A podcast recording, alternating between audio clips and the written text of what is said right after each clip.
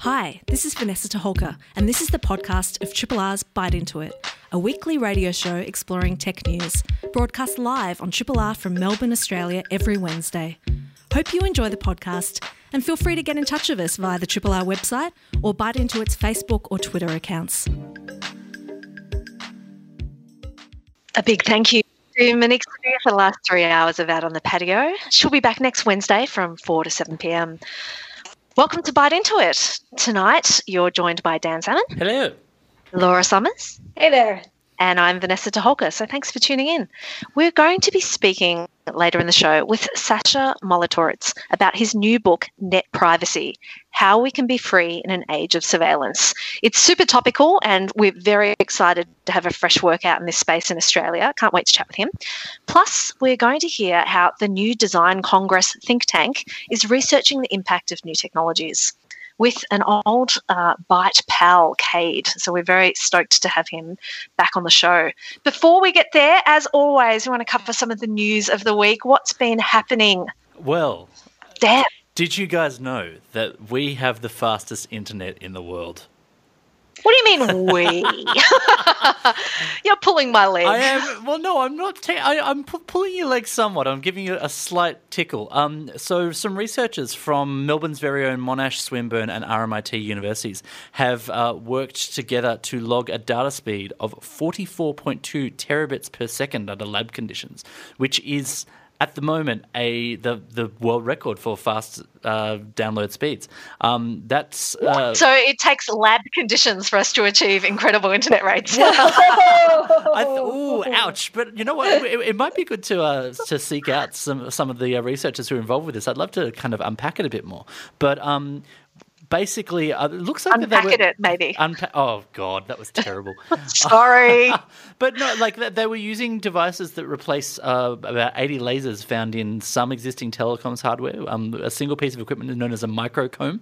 It was it was planted and tested outside the lab using existing infrastructure, so it was used under kind of you know standard conditions obviously you know it was it was optimized so that they could say hey it was really fast but um I, you know it's good to know that a fast internet in australia is possible even if it isn't something that we get uh, in our homes oh, I look forward to someone coming and selling us laser internet. oh that would God, be great. that would be awesome well, well look if, if it's anything like the laser teleporting of light i'm all i'm all for it Absolutely.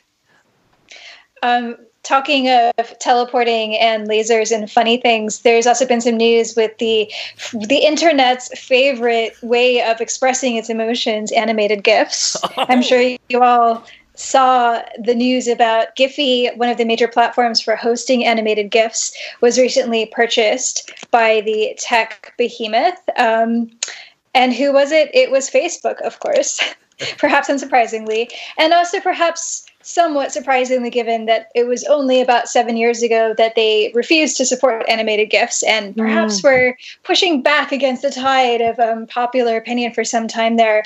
Um, but yes, um, as, as it has been acquired by Facebook, uh, there has been some concerns about their use of the data that will be generated by the GIFs, and particularly there's been some concern about their plans that have been released to add some tracking information to the GIFs, um, which will be used, unsurprisingly, for anim- uh, for advertising purposes. Um, so each search and GIF you send with Giphy will become a beacon that allows the company to track how and where the image is being shared, as well as the sentiment the image expresses. oh Um, so I suppose. Uh, let's all just do some Black Mirror brainstorming about all the ways that could go wrong. well, why Can you imagine how sentiment analysis is going to going to go wrong on the peach emoji, for example? You know, it's like Oh, which God. which definition of, of sentiment do you take? Yeah, That's exactly. Why There's must- lots of lots of double entendres. Sorry, Dan, go. No, I was just to say, why must Facebook like ruin everything by making it mineable data? I just don't get it. Do they? Do, well, what's they've already got Yeah, what's- millions of points of data on each of us. Do they really need what we use our gifts for as an extra bit? Sorry. I think this is partly to do with um, their audience being an aging part of the population, Dan, and, and them wanting to tap into the youth. Of but- you, yeah. Uh, it's interesting how the tracking information that's come out now and how they plan to, to use the gifts um, is uh, contradicting some of the early theories about their plans uh, for the purchase, which were that, oh gosh, you know, this could be an anti competitive move. They could stop their competitors from using the Giphy platform. Now that they're going down this beacon path, it does seem really unlikely that they would want to restrict the use of it at all. Mm. So that, that's pretty interesting. Yeah, it's interesting to think about like gifs. Gifs are a different thing. Like they're not exactly images and they're not emoji. They don't have a standard that like is a sort of uh, between platform accepted state. So they're this thing that we're all very convenient conveniently used to and use an enormous amount. But then the question of like what compromises we may need to accept in order to be able to continue to use. I mean, I'm obsessed with Parks and Rec gifs, animated reactions. Everything Leslie Knope does is just like my jam. Um, they are so trend based, aren't they? And oh. I think oh. actually the most interesting information could be around the waxing and waning and the fortunes mm. of various styles of giffies. Yeah. Yeah, right. Remember like the the thumbs up baby, like or the like punching baby, like those things, you know, they had their moment in the sun and then they went away again. So yeah. Um but yeah, look, I, I think, you know, in the scope of privacy concerns, maybe not the most burning issue, but also possibly something to keep an eye on, and we'll see what what develops. Well, we can um, run that by Sacha later in the show and, and see see what he thinks. Good point. hey, in related news, Zoom temporarily disabled the Giphy integration in their chat feature uh, just days after the Facebook acquisition was announced. Uh, they were saying it's just to do with unspecified security issues, and uh. that just seems to be another Zoom announcement day after day. So there you go. Nothing, yeah. Nothing Point of they're, curiosity. They're probably sensitive given that they've had a number of security and privacy issues, and particularly like since COVID happened and people have been home using it obsessively. So I suspect they're just covering their bases and trying to make sure that nothing unexpected happens. But we have some other big, exciting tech news that I really want to talk to before we bring on our first guest, Absolutely. which is um, Vanessa. I would like you to talk to it. Oh, oh, you're the, you're, all right. Space girl. Well, tomorrow, over a decade of work by NASA and SpaceX is literally launching. So there'll be a private spacecraft carrying a couple of veteran NASA astronauts to the International Space Station. Now, once they're up in the air, that's about a 19 hour journey. We think we have it tough in Australia getting to the other side of the planet, but the International Space Station, it definitely is up there in, in the hours to get there. And excitingly, they'll be streaming a whole lot of this. So the pre-launch coverage um, of the Demo 2 mission will begin at 2.15 a.m. our time um, on Thursday morning. So tomorrow morning, 2.15 a.m. And the actual launch, Laura, you were saying is, is going to be it's going to be 6:33 in the morning our time, which is 4:33 in the afternoon on I think that's Eastern Coast U.S. time. Yeah. Um, and I and I expect that there'll be at least a good like 20 minutes lead up and 20 minutes post launch, so it'll be worth watching. So if you feel like getting up early in the morning, um, there's several firsts that are to do with this launch. It's the first fully private um, like space launch. It's also the first uh, manned launch that SpaceX has been totally in control of. Um, and it's also the first American astronauts that have been put up since the ending of the space program, I think in 2011.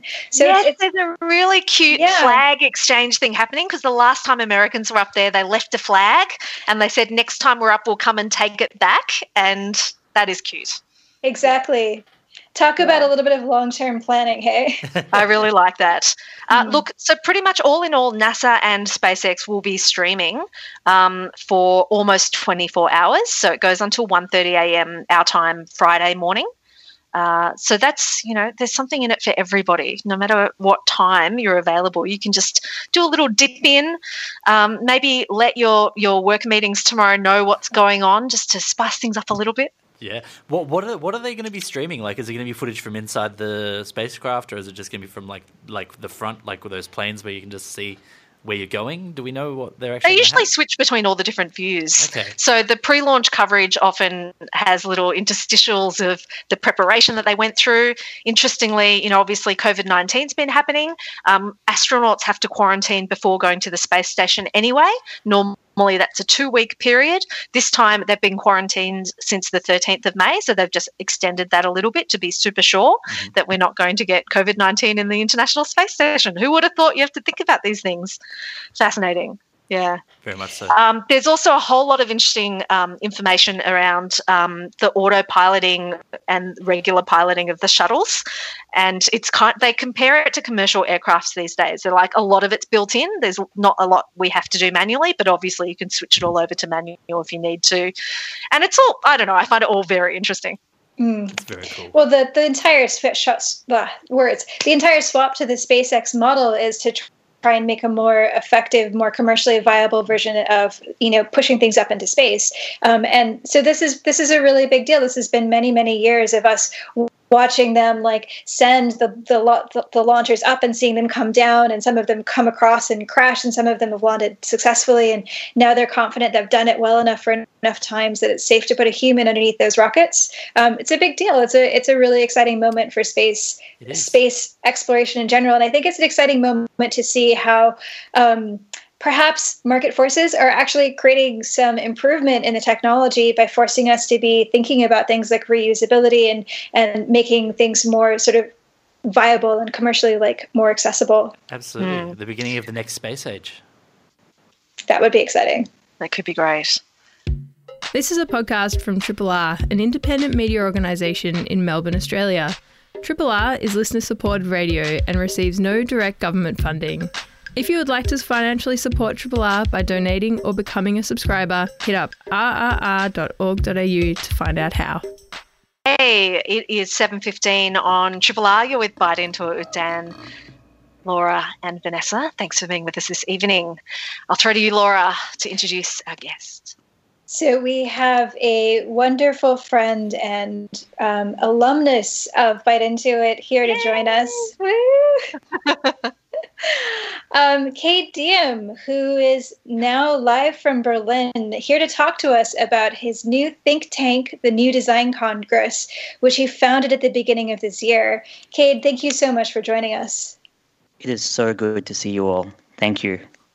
So great to have you. Uh, um, special um, times when we can reach across the earth, and uh, it, you know, actually, this has made some things easier.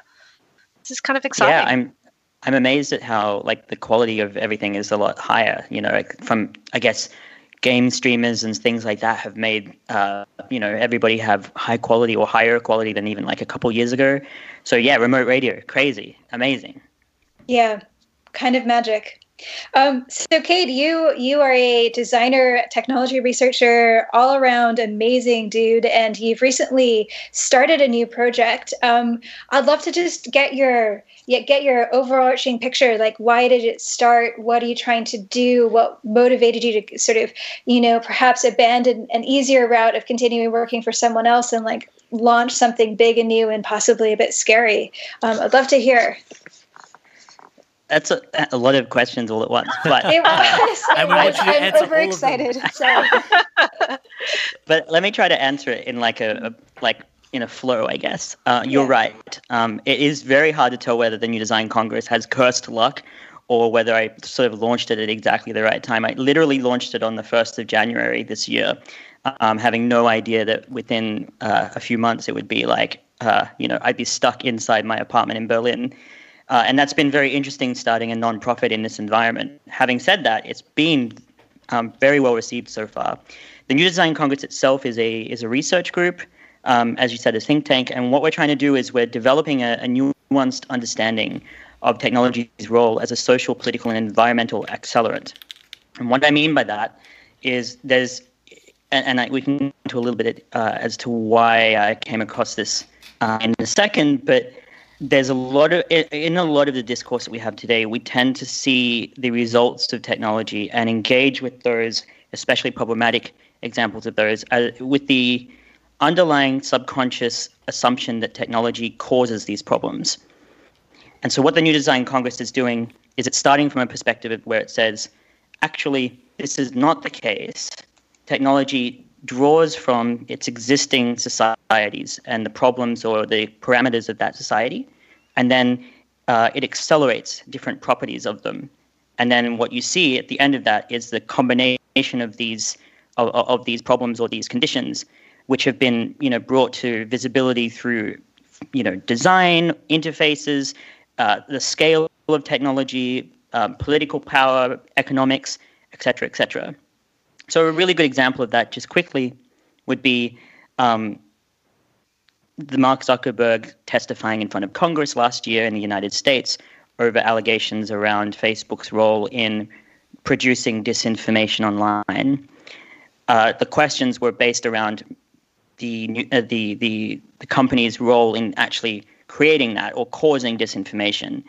In doing so, the the framing was around Facebook by itself.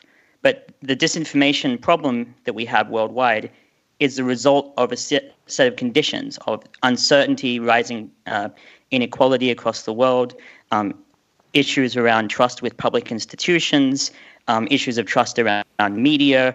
Uh, these polarizations are not the result of disinformation, but they are accelerated through the through the like the publishing of disinformation or the broadcast of disinformation. So the problem with that is that by having that discussion and framing it around Zuckerberg, even though Mark Zuckerberg himself has that like the, the, the Facebook has culpability in, in this process, but its culpability is in how it accelerates this problem rather than actually causing it. And so the new design congress is about um, helping people reset that expectation across many different fields ecologies, supply chains, design interfaces, understanding how technologies interact with um, uh, political systems and social systems and, e- and ecological systems. So, Cade, I guess that leads us to what are the breadths of disciplines of the researchers who you're bringing together with this Congress?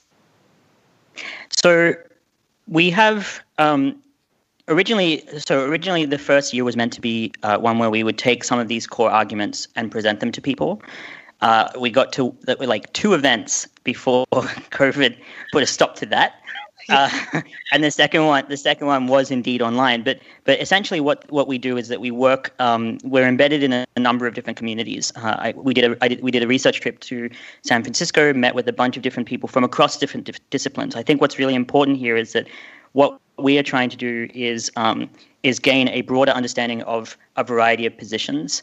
Um, we we have ourselves got a set of values around what we what we believe is the ideal future, and that is around um, a greater understanding of systems. It's around uh, bringing voices to um, marginalized communities. Uh, it's around uh, bridging or, or, or, preventing this runaway or helping to prevent this runaway inequality through a greater understanding of, of the systems that enable it.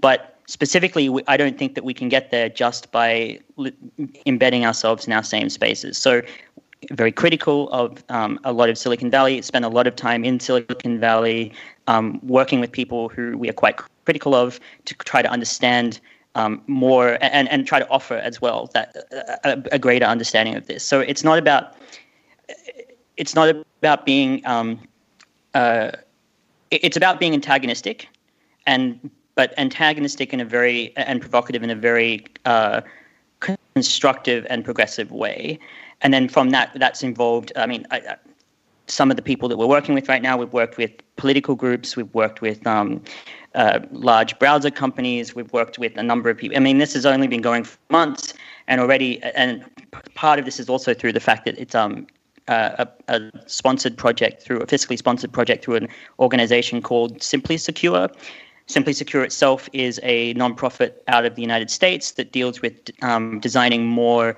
secure uh, interfaces for applications and products and things like that. They liked what we do, so they've given us the infrastructure that we can uh, that we can use to run as a nonprofit out of the United States, and they've also given us some of the connections that they have within that realm of Silicon Valley.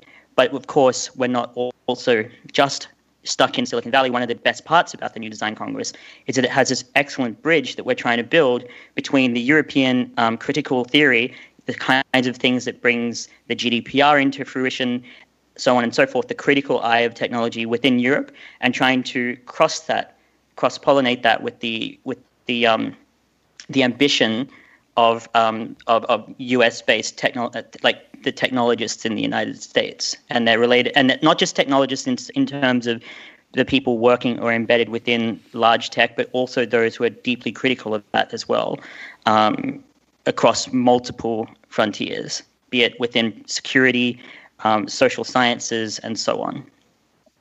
Um, so this idea, the idea that you are not thinking of technology as the origination of the problem, but rather the accelerator of it, um, how does that change the way you think about solving the problem? Like, how does that reframe the issue?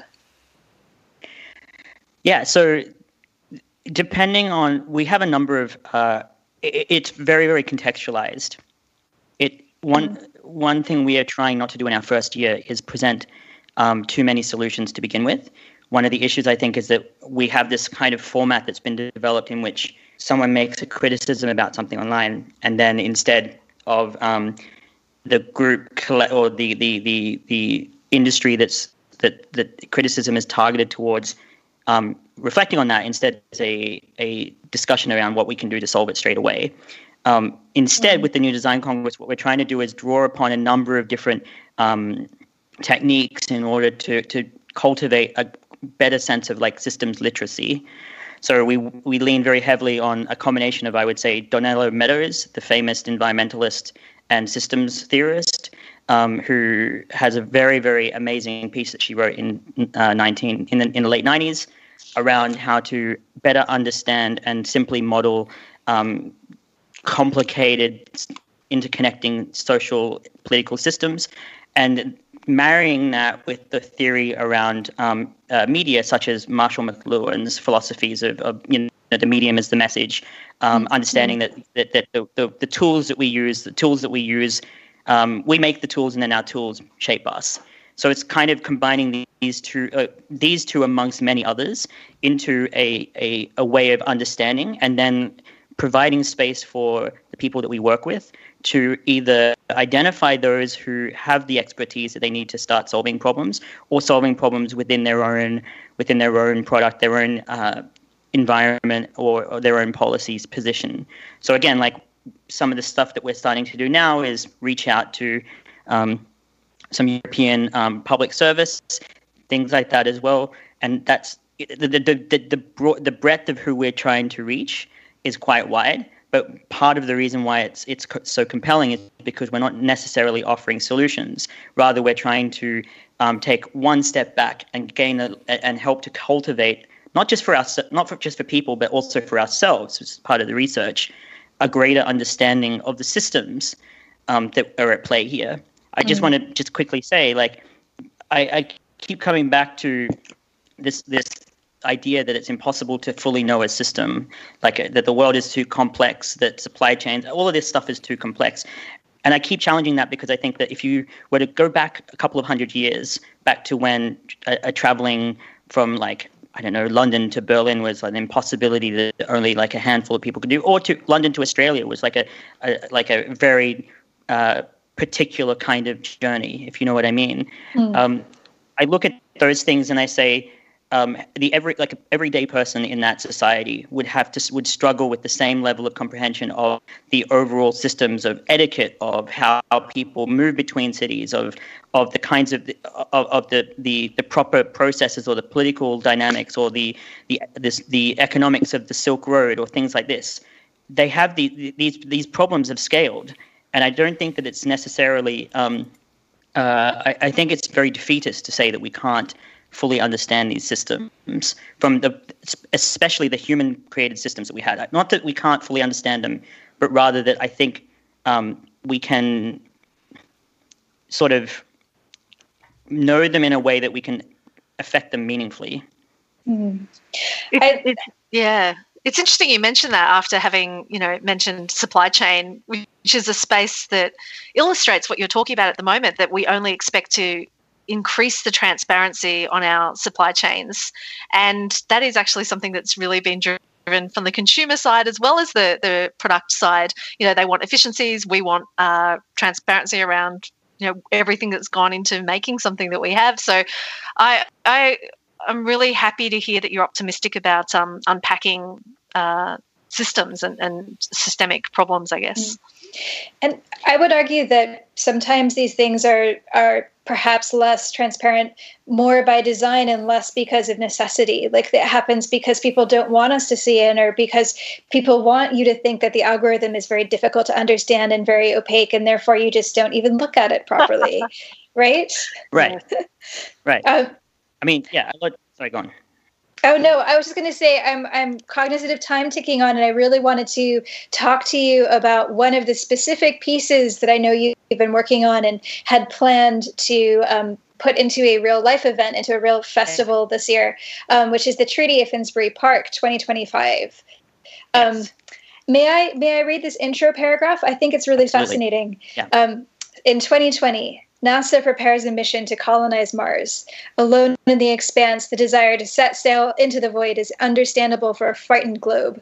A planetary health check reveals the terrible reality. Countless lost species and 1 million additionally at risk of extinction. Their erasure a direct result of relentless human activity. Five years later, an interspecies diplomatic mission convenes to negotiate a mutually assured agreement to reclaim, re- reclaim the battered living, mechanical, and digital systems for mutual care and respect. Now, tell us more. What is this essay? What is this event? It's so fascinating. Okay, so to begin with this, let's take a step back. Um, in 2018, Bruce Pascoe, um, the Indigenous writer in Australia, um, penned an essay for Meanjin uh, Quarterly called Australia Temper and Bias. Uh, if you haven't read it, it's an incredible piece. It's a very, very, very powerful um, piece around, uh, I would say, the the weird delusional arrogance of colonialism within Australia. Um, that piece, when I read it, really stuck with me um, because what I saw there was uh, there's a moment in the in the piece where he talks very um, openly about uh, like he rec- rec- recalls uh, uh, the Isaac Batey and Sir Thomas Mitchell showing up in um, near the Grampians or near Melbourne and seeing a whole bunch of indigenous um, a- agriculture, and instead of recognizing it for what it is, um, basically just reassigned it to themselves and said, "Wow, God, our God has left this here for us." And what I found with that was that that was a really that really stuck with me because to me that was such a a, a, a focused example of I guess the delusions of that of this form of colonialism. Um, again, the piece is great. You should definitely read it. The essay is amazing. So a few years later, when I was just about to start um, the New Design Congress, uh, an organization, an art gallery in London called Furtherfield, which has been around since I think 2004, approached me and asked if I would help to curate a year for their their, their three-year program, Citizen Sci-Fi. And we got to talking, and I mentioned this essay, and we started talking about how there's this disconnect between we, we see ourselves as alone in the universe, but in actual fact, um, the planet itself is full of intelligent life. So while we're sitting here being busy trying to build artificial intelligence or, you know, this pouring money into programs looking for intelligent life companionship outside in space, actually it turns out that the planet itself is absolutely full of intellect that we have for this insane reason, this delusional reason, recategorized as being uh, not intelligent or not not not deserving of the same level of companionship or or autonomy or um, protection as ourselves. And to me, what I realized with that was like there was a really surreal sense of like that there was a number of, of, of, these distinct points that you could bring together and turn into something that I felt would really frame that in a way that a lot of people would understand. So the idea behind the Treaty of Finsbury Park 2025 was that we would take Finsbury Park, which is a big park in, in London, um, and working with the people who both um, who, who, use the park every day, artists. Um, uh, there's like a, a, group of musicians who play in the park all the time. Using that group of people, and then the a, a, an entourage of visiting artists, we were going to take them and collaborate together in the space. And the way that we would do that is through this this live action role play in which each person is assigned a fictitious role um, where the, the idea is that we are t- five years in the future and humanity has undergone this um, calamity and realized that things are that, that they've been seeing the world all wrong like the colonialist vision is is all wrong. And so they then approach the non-human species of the world be it um, animals or plants or insects doesn't matter just any non-human species and they renegotiate this this kind of um, this treaty in which there's a recognition of like the planetary component of the like the of like a solidarity across the planet in in light of the, this um, this calamity that's happened that's never really spoken about. And so, over the course of three days, um, the, the, the participants would be involved in the park. They'd be in the space, and then specifically, what we would do is on the day on the second day, for uh, 12 hours, or the the participants within the the exhibition would be basically sealed off inside the park, so they couldn't actually see the park or anything, and they would enter this period of negotiations, like this playful, satirical look at like state ritual, state powers of like warring nations coming together and like and trying to hammer things out within a within like a negotiated space. And what would come out of that, uh, it, uh, those teams would go in. They would have all of the material of the park, all of the documentation that's ever been produced by the uh, about the park over the course of a couple of hundred years. But they would never actually be able to set foot in the park until they re-emerged. So they would re-emerge with an, a, a, treaty that they had ne- negotiated together. And that treaty was essentially a set of demands and then also a set of artworks that would be agreed upon, completed in a, a month or so later, and then exhibited as part of the Citizen Sci Fi um, uh, exhibition. Of course, that was meant to happen in only a few months. We'd started um, meeting with park participants or people within the park who had a vested interest in how it worked, the community, things like that. Um, and of course, then we had to postpone everything until 2021. But yeah, it, it's this idea of looking at uh, human loneliness and how absurd it is uh, in the face of the fact that we actually are in a beautiful and like incredibly intelligent environment, and at the same time um, that you can repurpose these tools that nation states use around you know ceremony and power and, and, and negotiation. You can repurpose those to create these very um, flamboyant and very powerful displays of of, of, of determination and acknowledgement of of of of collective um, existence, if that makes sense. What a beautiful idea, um, Cade. I'm so sorry that we have to do this to you because oh, we literally we could talk for another 45 minutes, but sadly we have a very limited show for the amount of time we can interview people. Um, I can I can tell you where, where it is. Like there's more. If this is interesting, I can I can say where it is, and there's an actual paper do. about this that we that put together. We be put the concept note out. If people want Great. to So know if you more, go to yeah, if you go to newdesigncongress.org, um, there's a link to the mailing list there. If you join, we're actually putting out the the paper again. It's already published. The concept note, which goes into great detail, but also we're going into. I'm going to produce a uh, a newsletter that's that's scheduled to go go out today, will describe some of this as well.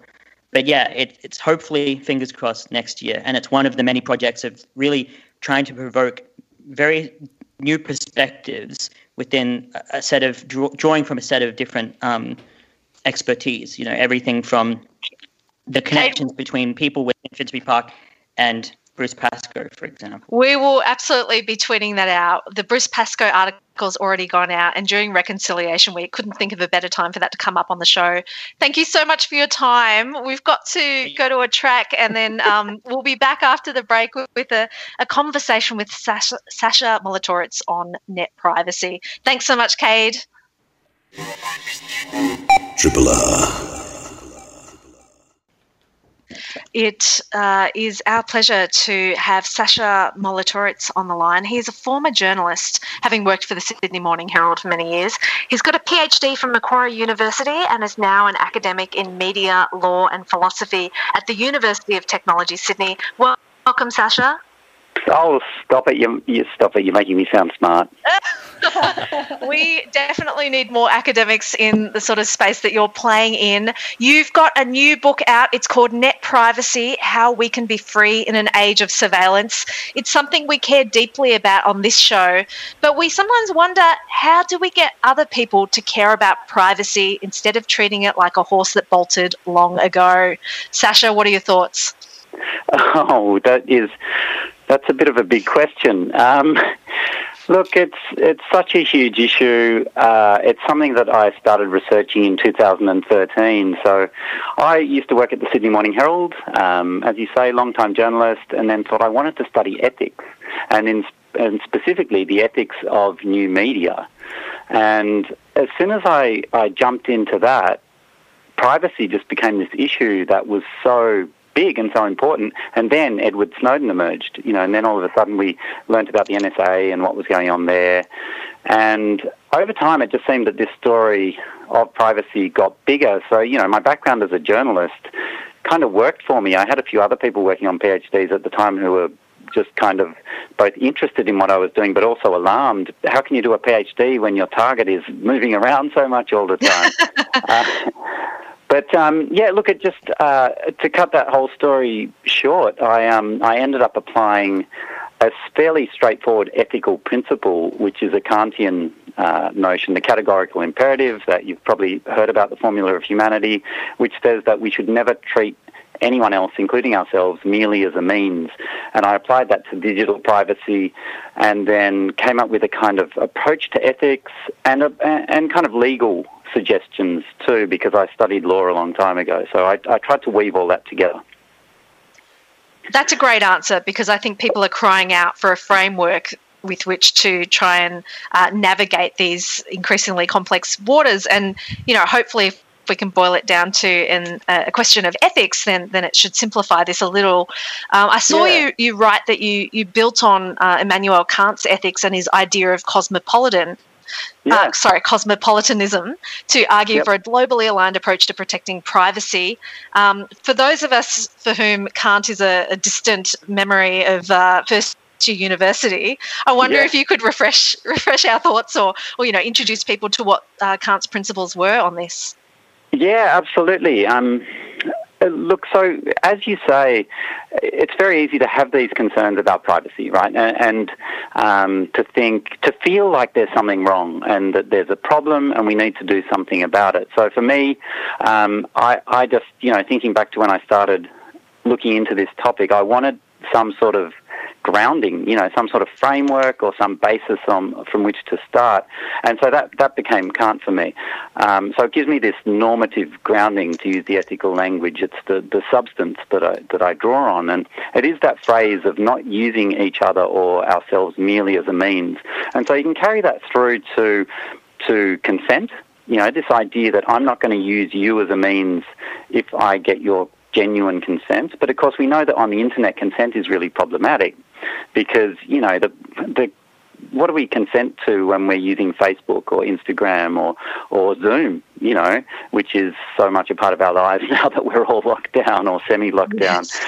Um, so that then took me to this idea that we need um, collective consent. That was how, that's how I've um, phrased uh, the law. And Kant wrote about the united will of the people. So I'm just really drawing on Kant's philosophy and then weaving in some other philosophers and, and um, theorists.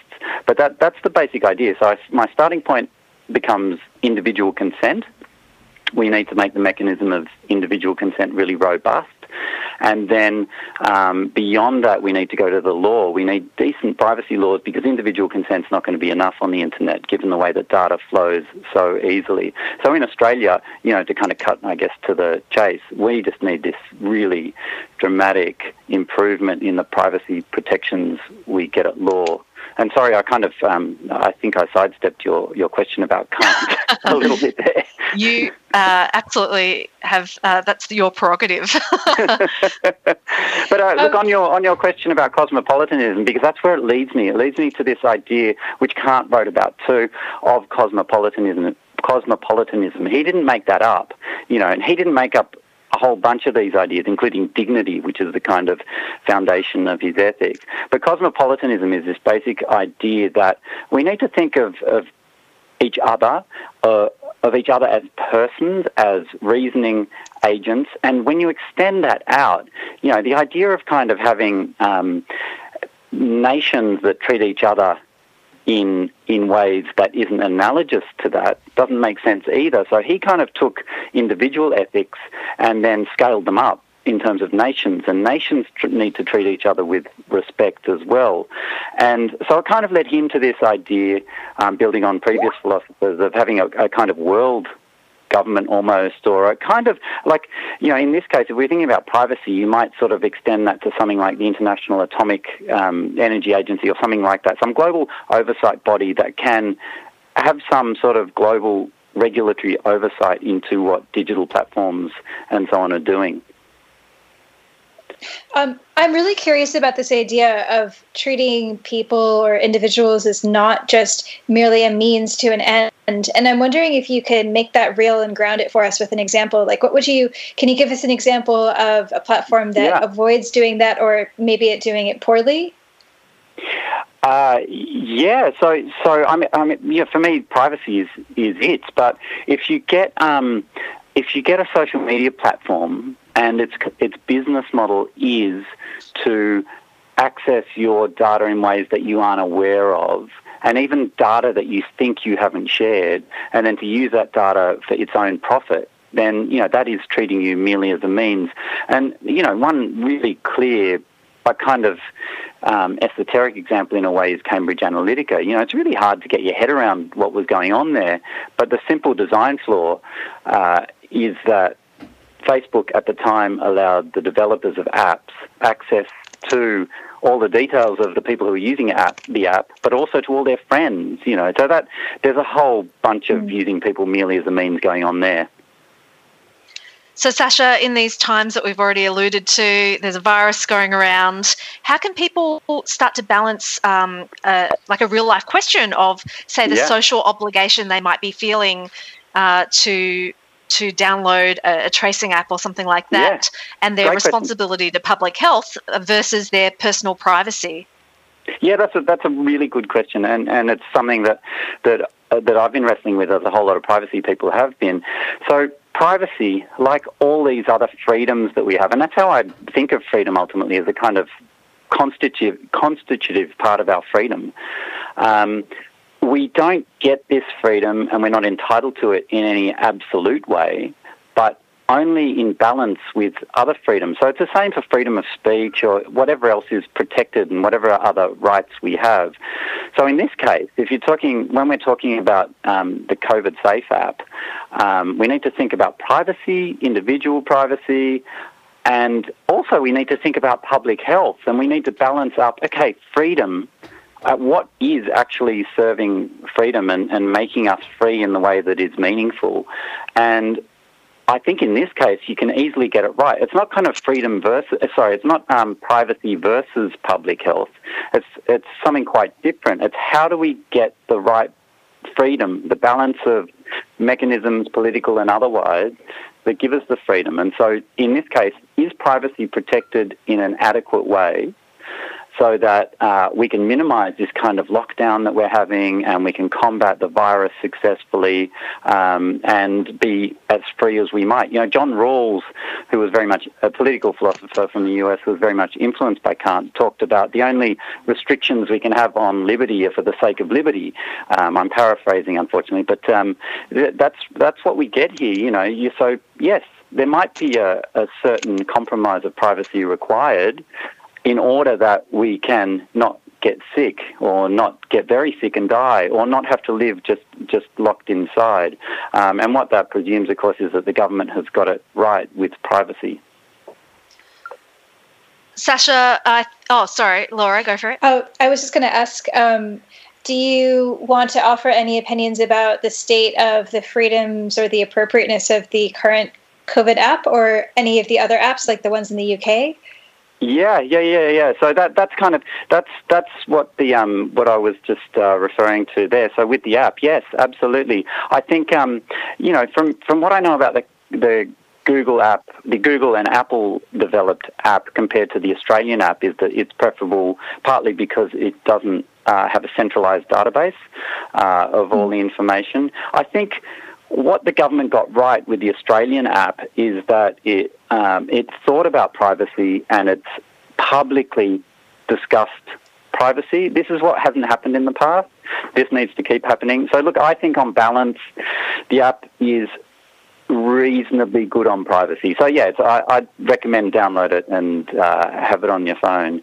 But you know, I'm there's a there's a, a lot going through my head when I say that because I know there are privacy concerns and it could have been a lot better and it should have been better too. But I think on balance in this mm-hmm. case, uh, the privacy concerns have been addressed pretty well by the government. Mm. Sacha, a last question for you. Yeah. Um, I guess it's a chance to give the the final uh, pitch for your book. I wonder, do you feel optimistic or pessimistic about the future of privacy, or would we need to read the book itself to find out? Oh my God, I don't know. I don't know. I hope so. You know, I mean, I feel like I've been talking too much and haven't asked you enough questions. Well, how do you Oh, feel? Are you optimistic? No, no, that's not our job. yeah. Look, I, I um, uh, I have a cautious optimism, I guess. You know, there are people. I, I teach them. I teach at a couple of universities and teach them. Um, you know, they're roughly twenty years old, most of the students, and so I ask them, "Hey, are you optimistic?" And for some of them, it's like, "Yeah, I think privacy's dead." You know, just we we don't really need to worry about this. And well, we need to worry about it, but there's not much point to it because it's that horse is bolted, right? I don't, I don't agree with that. I think there's something that we need to protect, and there's something we can protect. Um, we just need to get a handle on exactly what we're losing and why it matters. Uh, and then we need to take this kind of this larger approach that incorporates our government, but also some sort of global approach. So that's really ambitious, right? This is this is something. But what we have at the moment, and this this is something I haven't mentioned yet, we have this moment. You know, in the wake of Cambridge Analytica last year, uh, in the wake of a few other developments since. A whole lot of governments around the world are taking this very seriously and thinking about what they can do. So we have this moment in Australia where we, we can do something. Excellent. Well, um, I encourage people to read the book. I can't wait to get my hands on it. It is called Net Privacy. We've been speaking to its esteemed author, Sacha Molitorisz. It's published by New South Books and McGill Queen's University Press and available, and we would expect all good bookstores out there. Sacha, thank you so much for your time this evening. Thank you. And there's a free excerpt on Crikey if you want to get a, get a bit of a taste. Brilliant. All Absolutely. right. That's a great recommendation. We'll try and uh, tweet that out. Thanks for your time this evening. Cool. Thank Um, you. Thanks for having me. Before, it's absolute pleasure. Yeah. So this evening, look, we've we've played our music, we've had our promos, we're up to the last little bit, and having the NASA themed show that we've had, we thought we'd ask what is quarantine like for NASA, uh, and very quickly we found an amazing. Amazing article about NASA's Curiosity, which is run by a little team who've all had to move to working from home, just like the rest of us. However, for them, a little bit more challenging. Some of their challenges have included that they need to work with um, incredibly huge 3D images from Mars, and they usually study them through special goggles. They use um, PCs that are really stacked up like uh, advanced gaming computers, and they've had to switch to simple red blue 3D glasses. So I want you to picture the Mars rover team with the old fashioned paper 3D glasses. Brilliant image. Like a 90s We're 3D very- movie.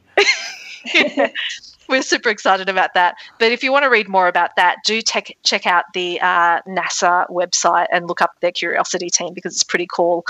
Uh, thanks to our guests this evening, Cade Diehm and Sacha Molitorisz. There's much more on the at Byte Into It Twitter. Thanks so much for listening this evening. We've been Byte Into It, and we'll be back next Wednesday. It's been Laura, Dan, Hi, this is Vanessa Toholka. Thanks for listening to the podcast of Triple R's Byte Into It, a weekly radio show exploring tech news. Broadcast live on Triple R from Melbourne, Australia, every Wednesday. Hope you enjoy the podcast and feel free to get in touch with us via Triple R's website or Byte Into It's Twitter or Facebook accounts.